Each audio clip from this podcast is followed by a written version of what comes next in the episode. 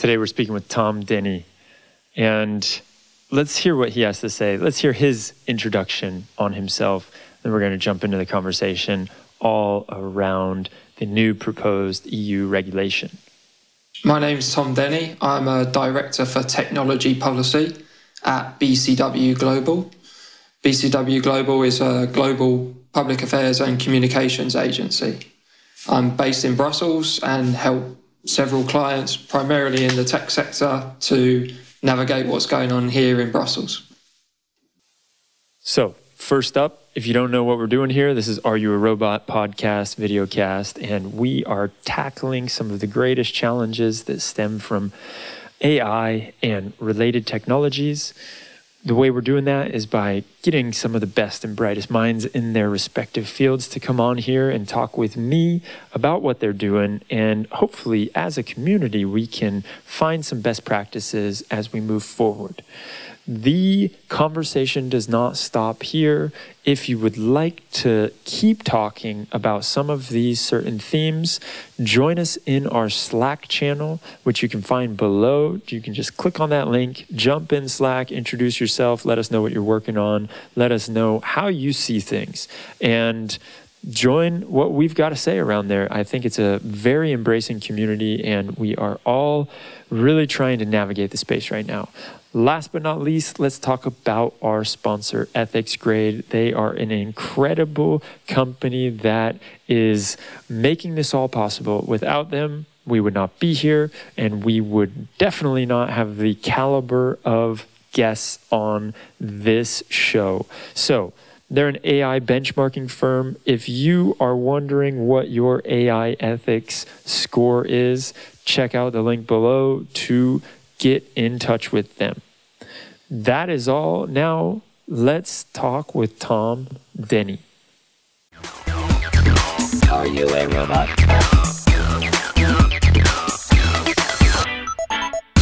Tom, thank you for joining me today. I am very excited to have you on this Are You a Robot podcast and videocast, and especially because it is a very, very pertinent topic that we are going to cover today. I want to get into all of the EU new regulations that are coming out, and we are in luck because you know quite a bit about that.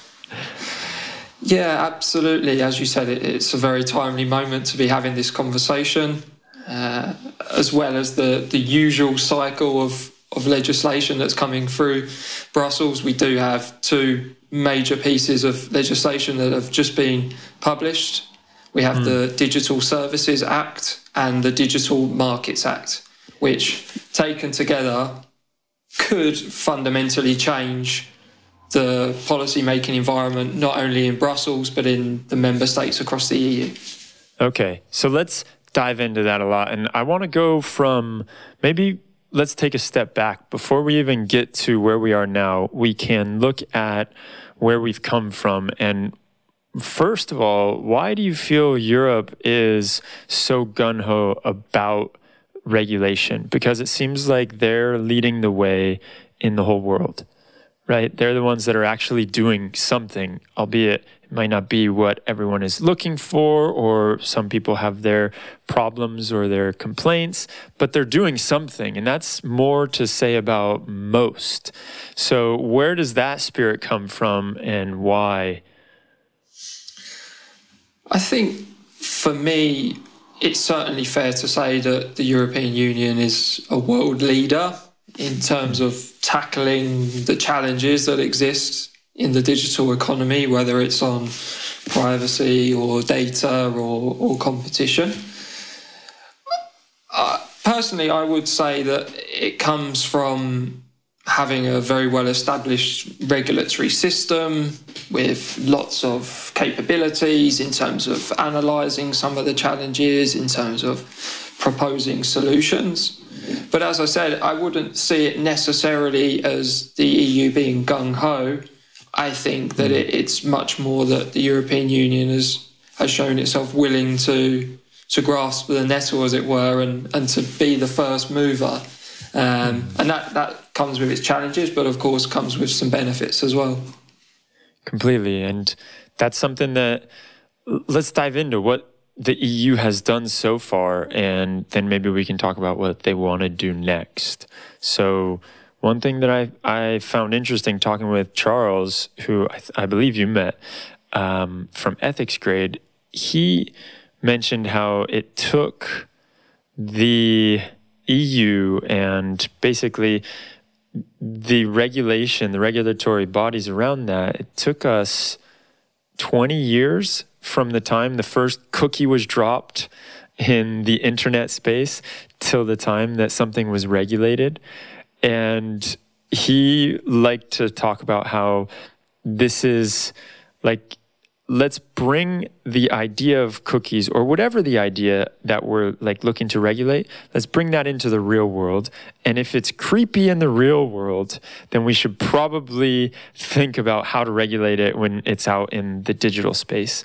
And so my question there is any website we go on we have to accept all cookies or accept cookies right and that to me feels like the only thing that actually changed but I know there are a lot of people that talk about how this was a huge first step. And then you see that there are places like in the US, California is starting to look at something along the lines of GDPR. And then I know Brazil is also looking at their own version of it, and Mexico too. So that was a first step. And how how do you feel about maybe we could just dive into like how you feel about the time that it took to get there and the effectiveness of what GDR or GDPR has done. I think there are a couple of things I would unpack there. The first, in terms of the, the timeline, it's certainly true that in the the European Union, particularly at the EU level, you have quite a complex policy making environment and big pieces of legislation can take several years. So, in that sense, GDPR wasn't necessarily an exception to that rule. The second point I would make on the extraterritorial scope or the extent to which what goes on here in, in Brussels impacts other countries in the world, particularly in the digital sector, that is something that we're, we're seeing a lot more um, it's been dubbed the, the Brussels effect, mm. but there are increasingly uh, legislative bodies in other countries. You mentioned uh, the US, but also Brazil, Japan, and hmm. elsewhere that are looking at what's going on here in the European Union, here in Brussels, for lessons that they can learn, for inspiration that they can take, and and that's really a product of a couple of different things. One is the European Union has shown itself willing to try and, and tackle some of these issues. The second is that there is quite a bit of legislative heft in Europe. Um, yeah. and they have a track record.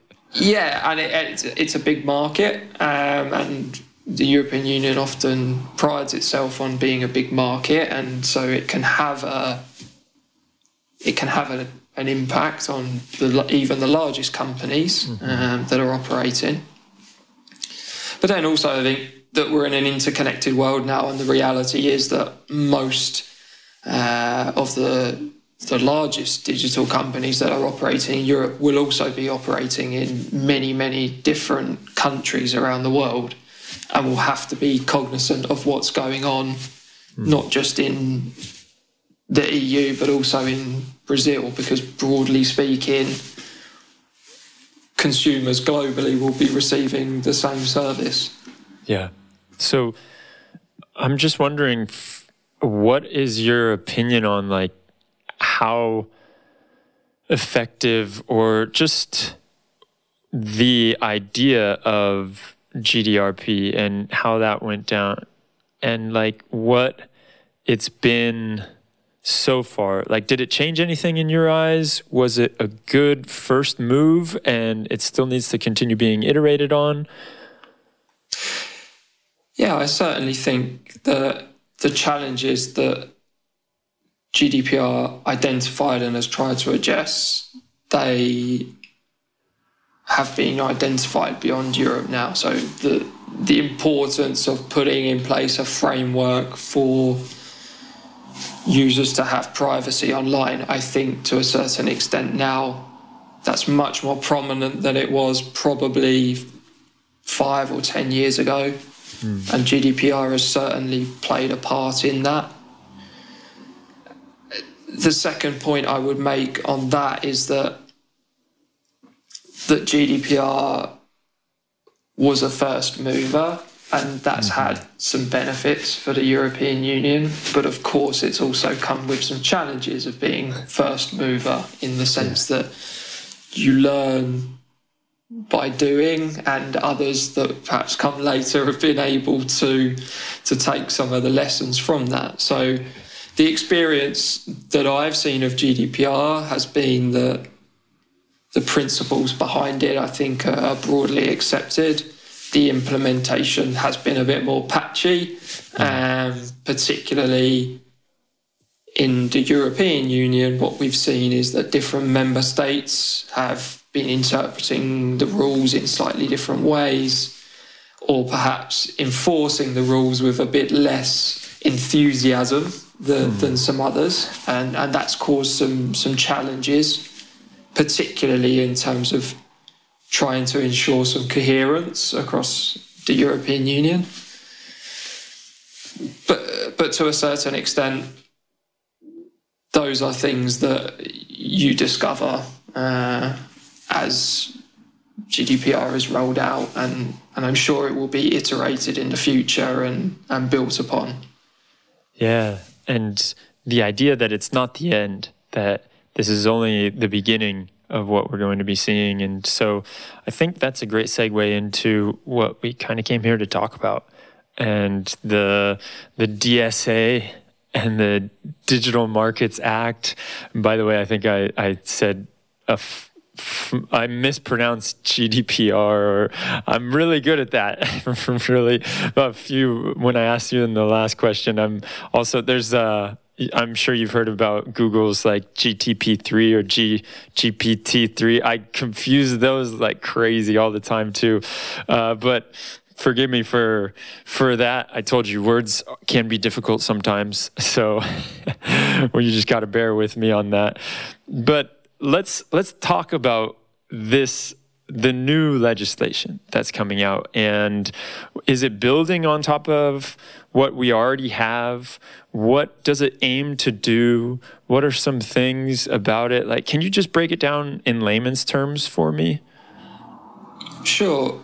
For me one of the the biggest takeaways is that technology is increasingly becoming a regulated sector a regulated industry mm the importance that technology plays in all of our lives has elevated the industry to a position in society, in business, in our culture.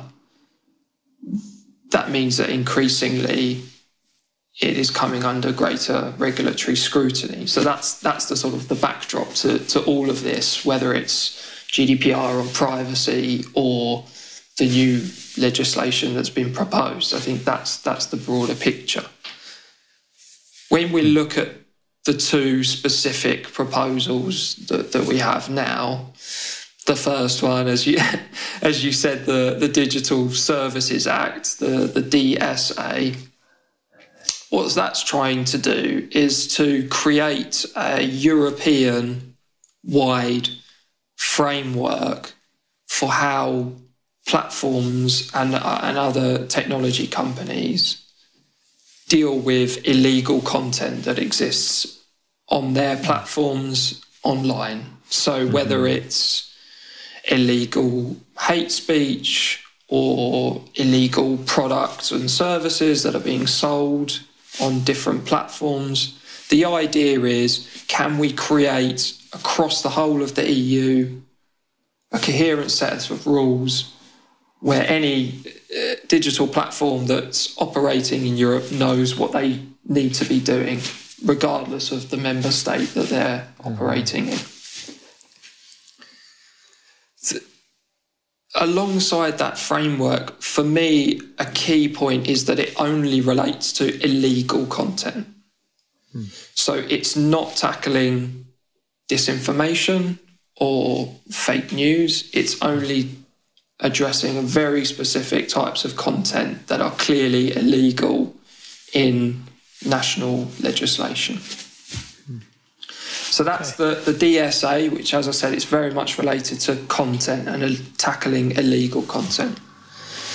The DMA is much more related to the European Union's competitiveness in the digital economy and making sure that the digital economy is, as the Commission would see it, is fair to all digital technology companies, that they are able to compete on a level playing field, and that some of the more egregious behaviours, as they would see it, from the biggest technology companies are addressed. And mm-hmm. the real impetus for this proposal has been that existing methods of dealing with competition issues in the digital economy are really not fit for purpose. They're much yeah. too slow and they aren't able to respond to the speed at which things happen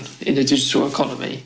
And, and so the idea here is that, you know, can we short circuit some of that um, and come up with some new rules that these really large uh, technology companies have to follow, regardless of going through the sort of the usual competition law procedures. So there's a lot to take in there, and I think I want to start with the DSA and this idea of illegal things happening on your platform, and I can see and understand that it would be like YouTube or the parent company, right, Alphabet, whoever it is, is going to be liable if someone posts something like the Mexican cartels post like a killing on YouTube, and if YouTube doesn't take that down right away, or uh, they're going to be liable for that. Is that what you're saying essentially? It would depend on whether that content is illegal or not. So I don't know the specifics on the, the, the Mexican cartel, but if, if I took, for example, uh, in a certain member state, uh, certain types of speech would be illegal, perhaps mm-hmm. um, Holocaust denial um, or promoting particular organized unsavory organizations. What the DSA would do would be to set out for users, but also for the companies. What needs to be available to me as a user to report that content, to be able to challenge that that content is online, to have appeal processes if my content has been taken down. Mm-hmm. And then from the company's perspective, for them to be conducting risk assessments so they're having to assess the risk that exists on their own platforms. They're also going to be having to provide processes for users to flag content, to ask for content to be taken down. Mm. And as I said, the idea is that at the moment, many different member states in the EU have different rules on how these types of content are supposed to be addressed, um, either because their laws are different um, or the, the types of content is different. So the idea is to try and harmonise it. And I guess my next question then is there's certain things like documentaries about let's say uh, drug use or someone like maybe the um, problem with the painkillers in the US or heroin in the US, right? Heroin is illegal. And so, would those documentaries then become something that you could not show on the different platforms because it's showing illegal things happening? No. Uh, there, there are protections for freedom of expression and free hmm. speech. And in that example, if it's a, clearly a documentary, then at least my my own personal perception is that that wouldn't be deemed to be illegal, um, and that would be absolutely fine. It's okay. really when it comes to illegal content and speech, it's really to I think to provide the platform. You know, we hear from some of the largest platforms that they find themselves in difficult positions sometimes as well because content that maybe is illegal in one country is not in another. They're not sure exactly if it should be taken down or if it shouldn't. And mm. you see these, yeah. you know, we often see in, in the media and elsewhere just these examples where it feels like there are some inconsistencies or it doesn't feel like it's quite clear what the, yeah. the procedures are. And, and it's an attempt to try and clarify some of that.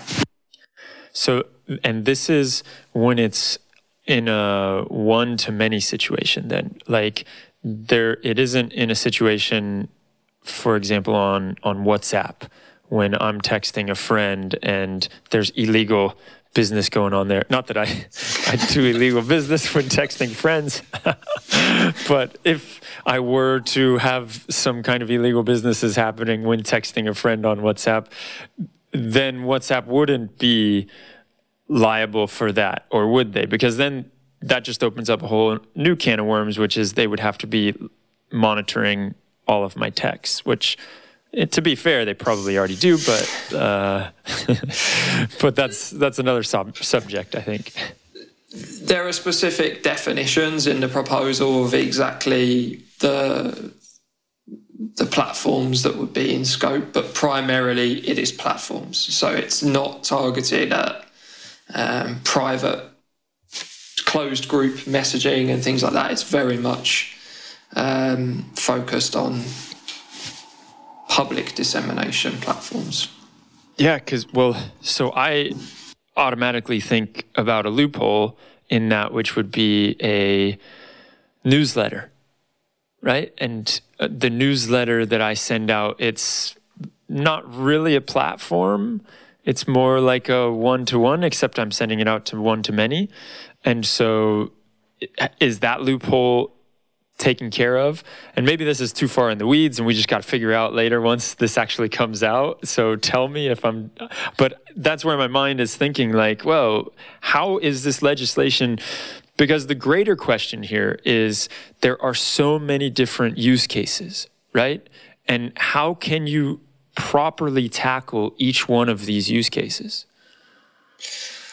I think that's that's a very fair point, and it's that's a key part of the discussion. Will be exactly what is the scope, um, who is in the scope, and who is outside of the scope, and there will be a lot of discussion here in Brussels and elsewhere about the definitions that are used.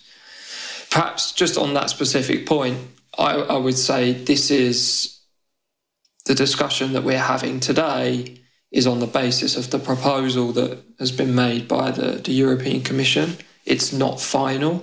Mm-hmm. And this is the sort of the midway point, as it were, in the process. And there will be a lot of discussions ongoing with uh, with stakeholders input in, and the scope will certainly be a, a big point for discussion.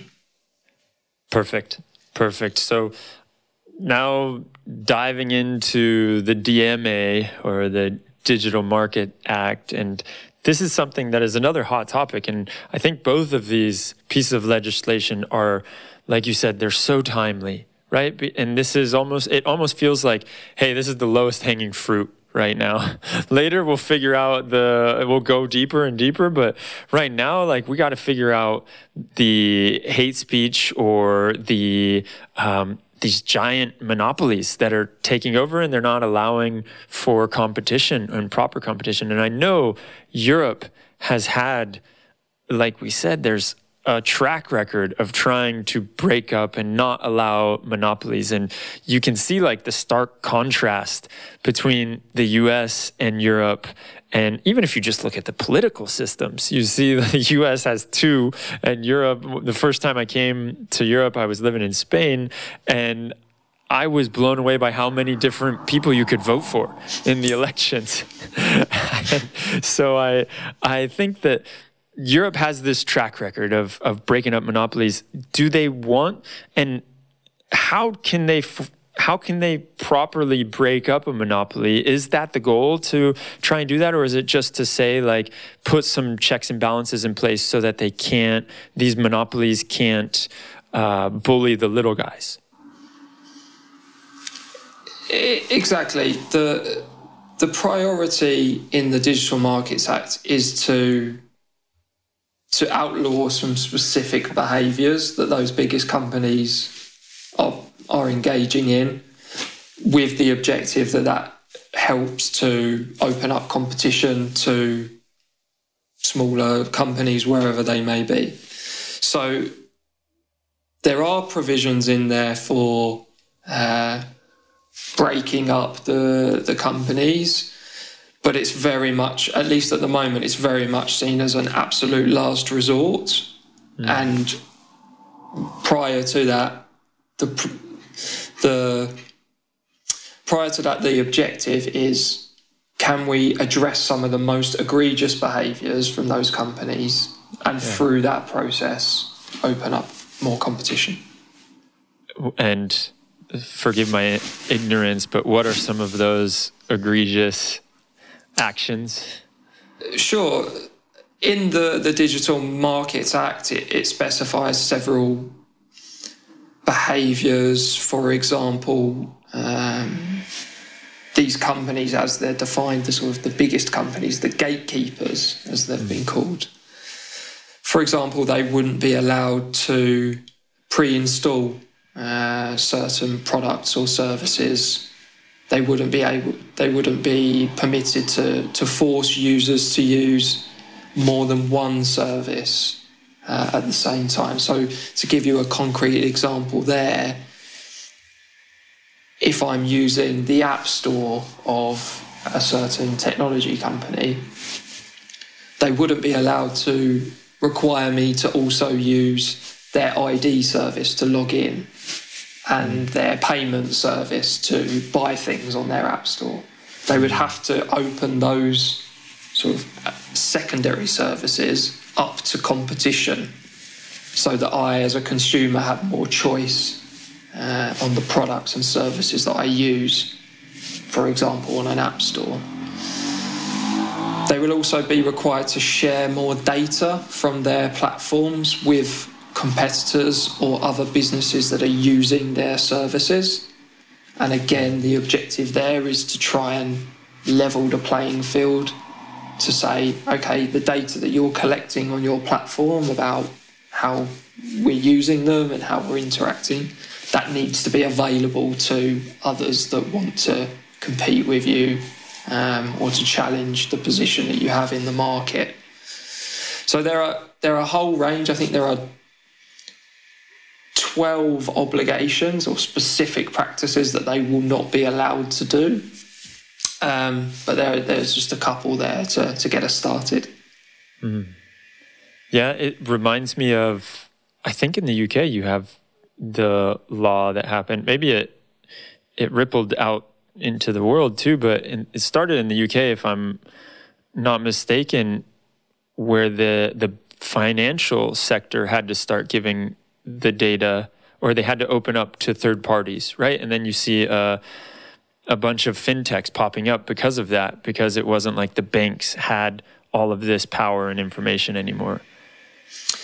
I think certainly they've they've taken inspiration from uh, the financial services sector. That's that's been clear. Um, key figures in the commission have, have talked about some other regulated sectors um, to go back to my initial point, which is to say, okay, technology sector now is becoming so important mm-hmm. to our lives, much like financial services or utilities. You know, we need to start thinking about them in that way, um, and that certainly is is sort of an underpinning of, of all of the the proposals we're talking about.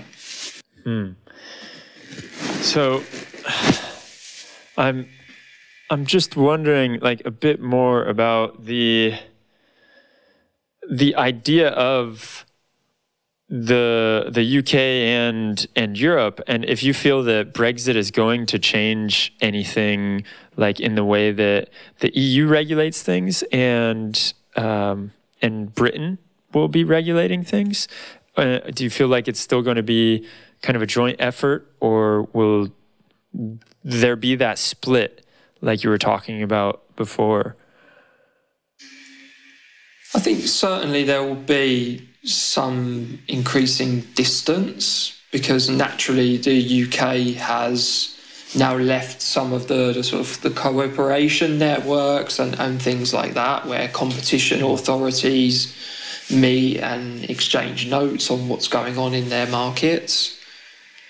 So there will be to a certain extent less information sharing and exchange of, of what's going on. Having said that, the UK regulator is seen the, the Competition and Markets Authority um, is seen as a, a world leader in terms of its resources, its expertise, and that will not change. It was it was seen that way while we were within the. I say we. I'm from the UK. Um, when the UK was in the, the European Union, it was seen that way, and that will I have no doubt that that will continue to be the case uh, thereafter. Yeah, I think I think that's a fascinating one, and and it's interesting how you talk about yeah there there's been some separation that is happening now, and who knows how far that will separate? Will they go all the way? Uh, outside of the sphere or will they try and again take some notes and do it better? They they watch as the EU implements things and then they say okay we're going to do this but we're not going to mess it up like they did here. And hopefully I think that it is like you said it's ingrained in the minds also and it's not quite like oh we'll just let whatever happen and we don't care turn a blind eye. Um, as I feel like in the US, you get more of that. Like there's this regulation that we're talking about, and how you're saying it's becoming more and more it, of a need for this to be a regulated sector. It is not so. it's not so predominant of a thought, or maybe it is a predominant thought in the US, but I don't feel like it is being acted upon as much as you get here. And so, my question then becomes is the classic cliche thing that you hear from everyone when you talk about regulation is well that'll stifle innovation right? And but from what you're breaking down and saying especially with the second one the digital markets act is this will help level the playing field. So how do you feel like those two will be balanced, like the stifling of innovation because of X, Y, and Z? Or is it going to actually, is that the main goal, is to try to keep these gigantic companies uh, a little bit more out of the, the, or giving them less power, I should say, and less abilities to just, again, bully around and throw their weight around when they they can because that's just it for them it's not that big of a deal. Sure. If i take the the first point it's it's the commission's view that the, the digital markets act will uh, support competition and innovation in the market, it's fair to say that that, that is challenged. Um, and many companies, but also academics and others, will uh, take the contrary view as well. So, but I, I think that from the Commission's point of view, they've made a decision that it's innovation in and of itself is perhaps not the most important goal because the, I don't think there's any doubt that the the largest technology companies in the world have incredible amounts of innovation, invest huge amounts of money into innovation. I think the the challenge that the Commission is is trying to solve is how do we make sure that everybody is innovating in the, the ecosystem, not just the largest players with the biggest budgets that are able to attract the best staff.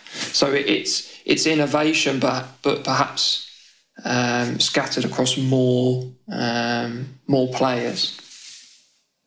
Yeah, that's such a great point that you say is that making sure that everyone can innovate instead of just the privileged and not having it be only the biggest companies, the FANG eh, of the world that does the innovation, and then the rest of the companies that are these small startups, they're trying, but they may be at a disposition or a disadvantage. So, yeah, that that's very interesting to think about and to think about the because you you hear it all the time, right? That's like the most cliche thing to say is, well, as soon as you start regulating, then it kills innovation. And so the right kind of regulation and the thought that goes into that, maybe you can talk to us a little bit about how they decide upon some of these ideas and some of these regulations. Sure, certainly from the the digital. If I go back to the Digital Services Act very briefly, when we look at online content, the, the inspiration for that is is a directive from the year 2000, and so the inspiration there is okay. We need to update our rules because the internet has changed in 20 years, you know, beyond our wildest dreams. So some of this is uh, a continuation of a historic uh, process. When it comes to the the Digital Markets Act and the competition space, the inspiration there has been the inability of existing competition law, and I, am not a competition lawyer, but uh, the inspiration has been the inability of competition law to tackle the competition challenges that exist in the digital economy. The Commission, we've all seen, they have levied fines, they have had competition rulings against many of the largest technology companies, and they haven't fundamentally managed to sort of crack the nut, as it were. Mm. And, and so this is another attempt by a slightly different route to do that, to, to make sure that, as they would see it, everybody's able to compete on a level playing field. Yeah, that's another fascinating one. The idea that there's been so many fines handed out, and these fines have been basically nothing. They're peanuts to these gigantic companies and it's not doing what it needs to be doing. It's not making a dent in this space. And so, like you said, this is a, another way of trying to figure out how they can level the playing field. And so that, yeah, the both of these these two, and it seems to me, like I mentioned before, these are very much low hanging fruit, but I imagine there's a lot that's in the pipeline. And do you have any insight into what else they would like to do? Or is it just, hey, let's roll these out right now, and then in another two years, we'll roll out a few more, and then we'll figure out what, what's the next lowest hanging fruit? Sure. So, certainly the, these two are, are top priorities. I think realistically, in terms of the timeline, you're looking at a couple of years at least until these uh, come out of the, the other end of the the machine, as it were. But alongside this, you also have proposals on artificial intelligence that will be coming from the European Commission this spring, and then also proposals on, on data governance and data policy as well. So it's a very busy agenda for the Commission in the technology space.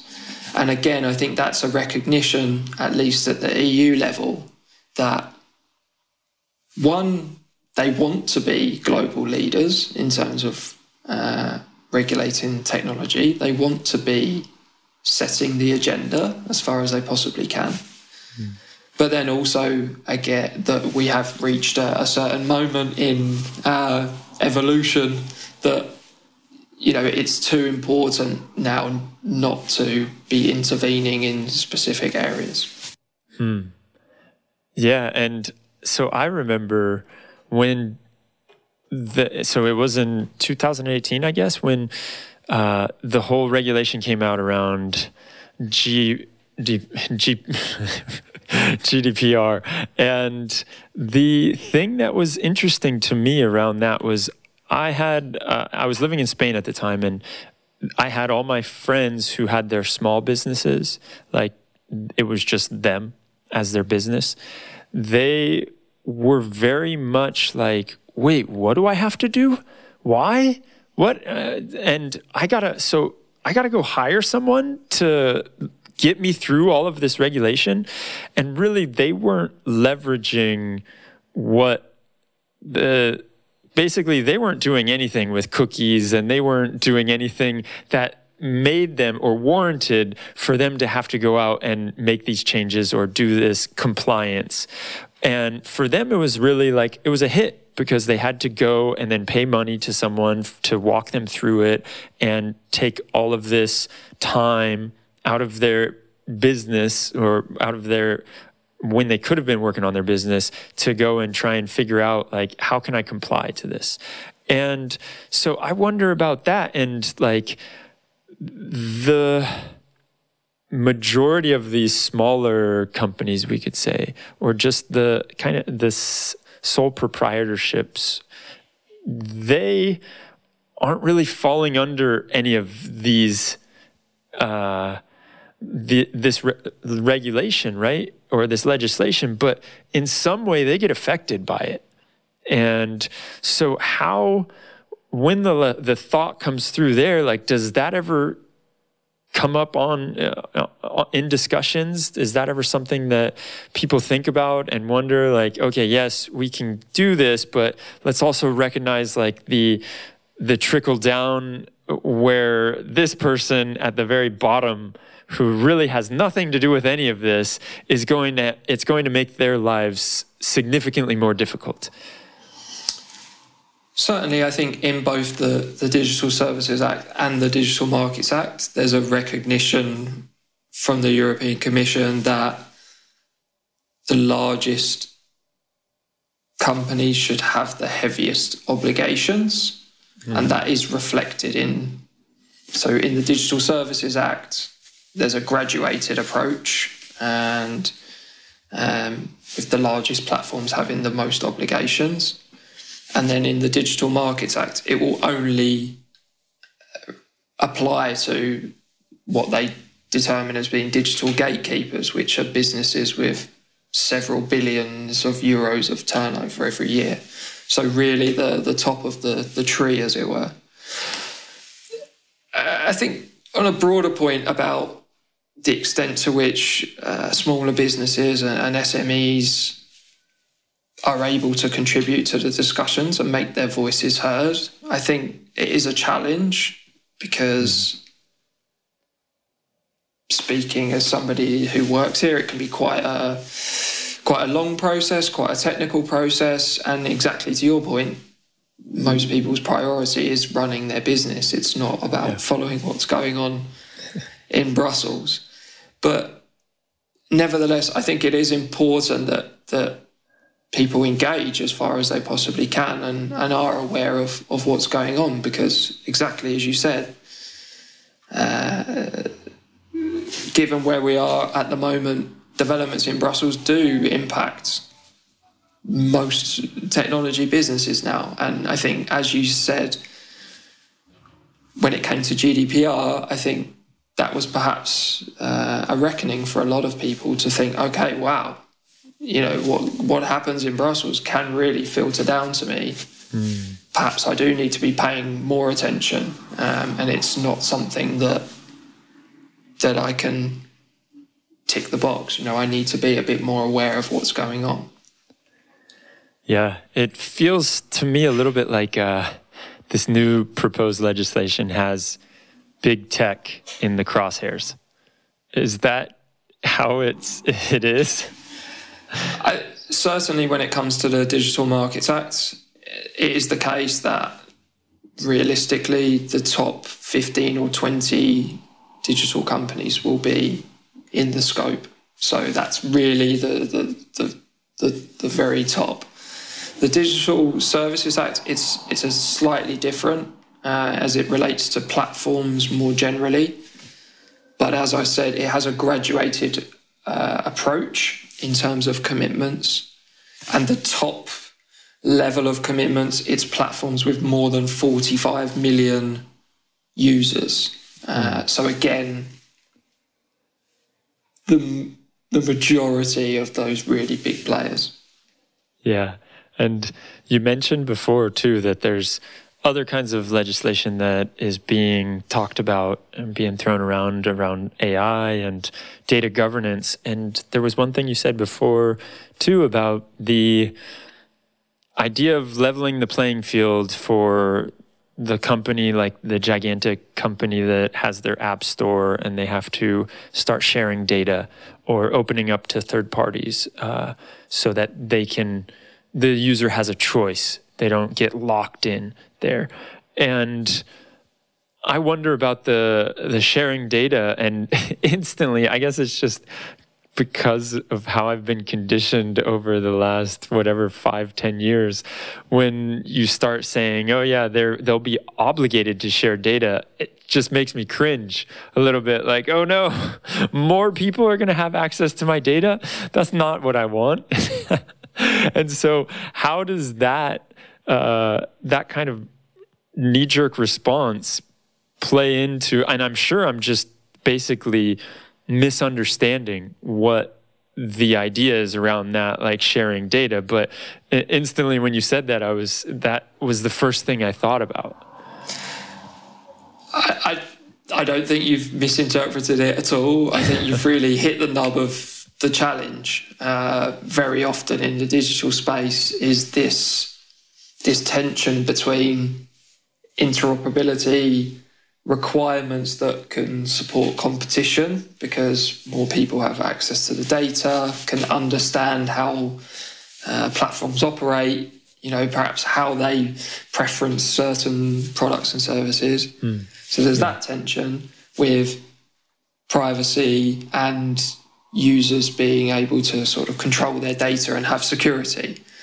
And plainly that hasn't been resolved. Um, that tension it exists, and depending which side of the debate you're on on, on which day, um, you, you see some arguing for interoperability and some arguing against. Um, we've seen from companies some attempts to improve interoperability in terms of being able to transfer over your user accounts, for example, from one platform to another. Mm. But frankly, that really hasn't got off the ground in any substantive or successful way. And, and that, that is a challenge. And as I said, it, it really hasn't been resolved yet the, the tension between competition and privacy. Yeah, not only that, but I think about the startup, like you're saying, it's the interoperability, and we want to allow for the smaller players to have access to this data that gives the advantage to the bigger players, but then you have a smaller player that says, oh, yeah, well, all of my servers are in China. I use Alibaba because it's cheaper. and then it's just a whole nother can of worms that you're opening up. So that data governance piece is huge, right? And so I would be, I'm just wondering, like, how can you put this Digital Markets Act into play without that other piece, which is the data governance and the that whole ecosystem around that? So with the Digital Markets Act, the idea is that it will be there will be interoperability requirements based around specific circumstances. So they will identify the specific gatekeeper company and the specific behavior that they are engaged in, for example, around data, and mandate interoperability requirements around that. It won't be, and this is a discussion that, that was had in the, the, the development of the proposals, there will not be sort of general interoperability requirements.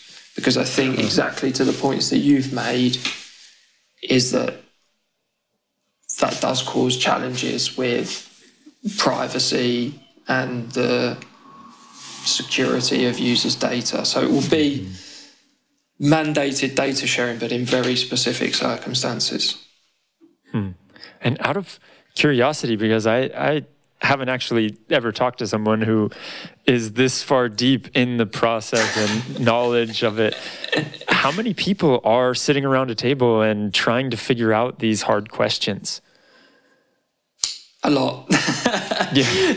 Um, no, I think in in all seriousness, it's something. Particularly these two legislative files, I think for most of the the main digital companies, but also the, the sort of the whole digital ecosystem, they recognise that this is a, a landmark moment, and so energy and attention is being focused on doing all that they can to contribute to the the process and make sure that it's as favourable to them as, as possible. In terms of uh, around a specific table, um, you know, there are meetings pretty much every day in Brussels discussing specifics around the proposals now they've been published. And that dialogue, as I mentioned, will be going on for the next couple of years. So it is a very intensive process. And, you know, you are looking at a couple of hundred people probably involved across all the different companies, the different institutions, the parliament, the the council, where you have the member states involved. It's uh, it's it's quite a big uh, undertaking.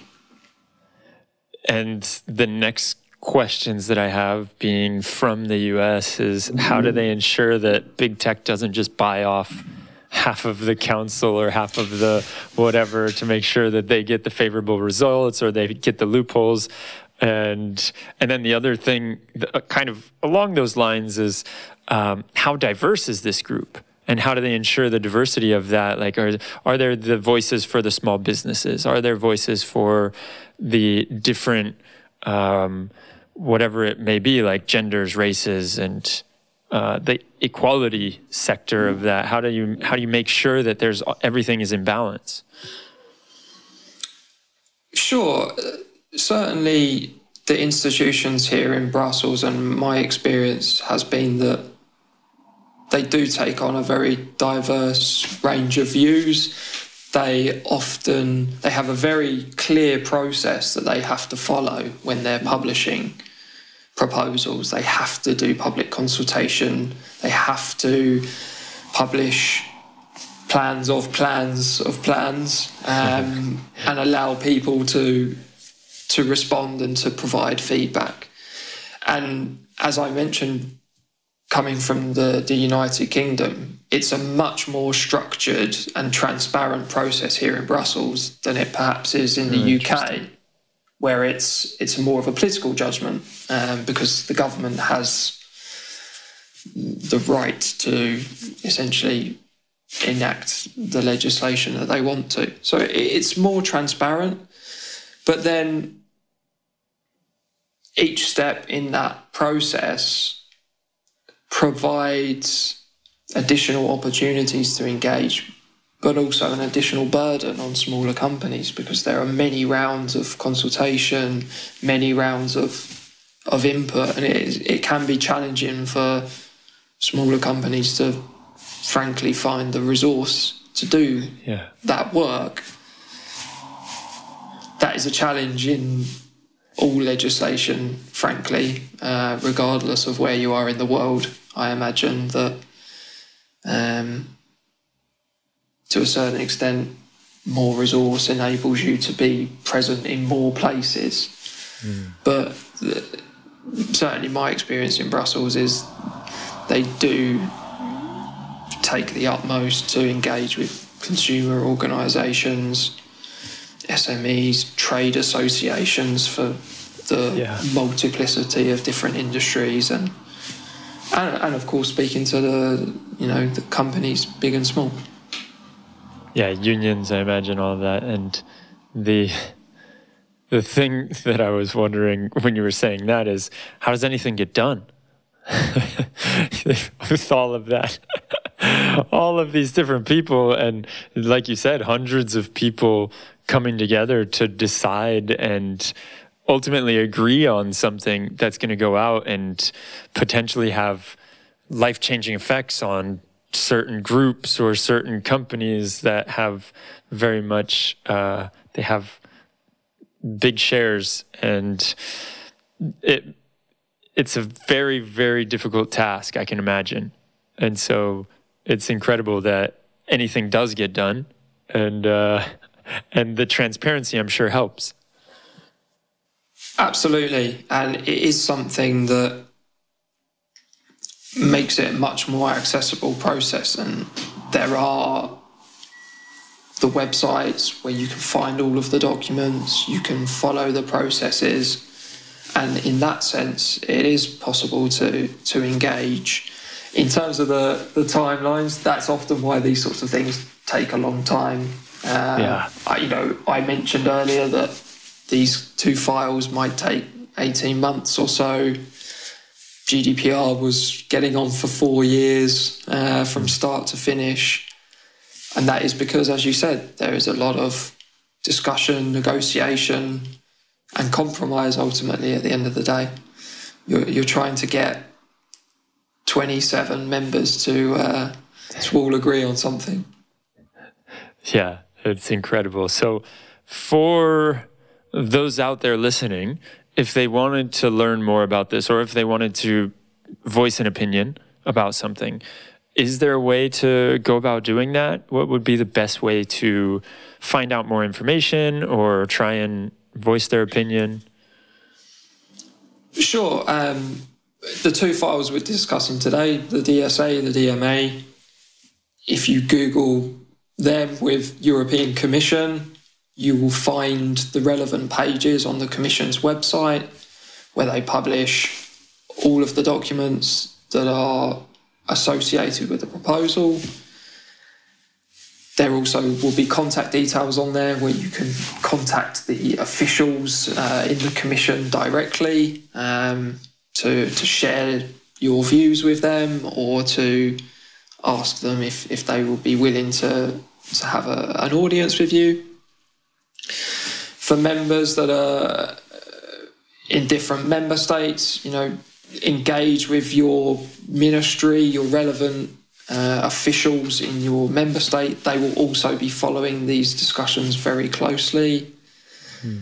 And then also at the industry level, you know, I would certainly suggest if you're a member of a an association or a trade association, again, particularly the digitally focused ones, most of them will have a an officer of some description who's able to provide a little bit more information. Uh, so the information is out there. It can be a bit tricky to to navigate it all, but it, it's a pretty transparent process, and I would encourage everybody to to dive in if they uh, have the inclination and the time.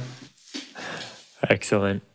Well, this has been a great conversation, Tom. I really appreciate you sitting down, enlightening me on so many different pieces of this, which I was completely ignorant of. And now I feel like I at least can hold my own a little bit better. And I, I really appreciate how simple you put it you know you you made it so that I could understand it. I think most people out there listening are going to be able to understand it and it's also a very, very important subject that needs to be talked about more and more. And I know legislation and regulation can be a bit dry sometimes.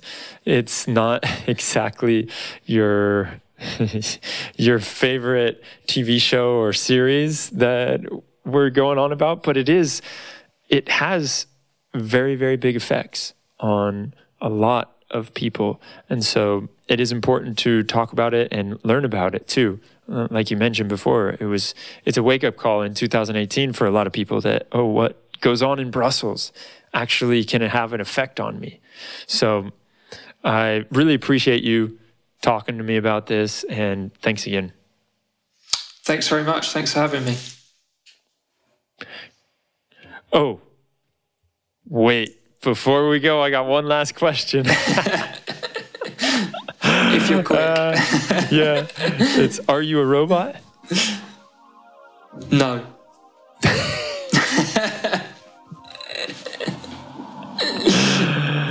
there we go. All right. Thanks again, Tom. Thanks very much.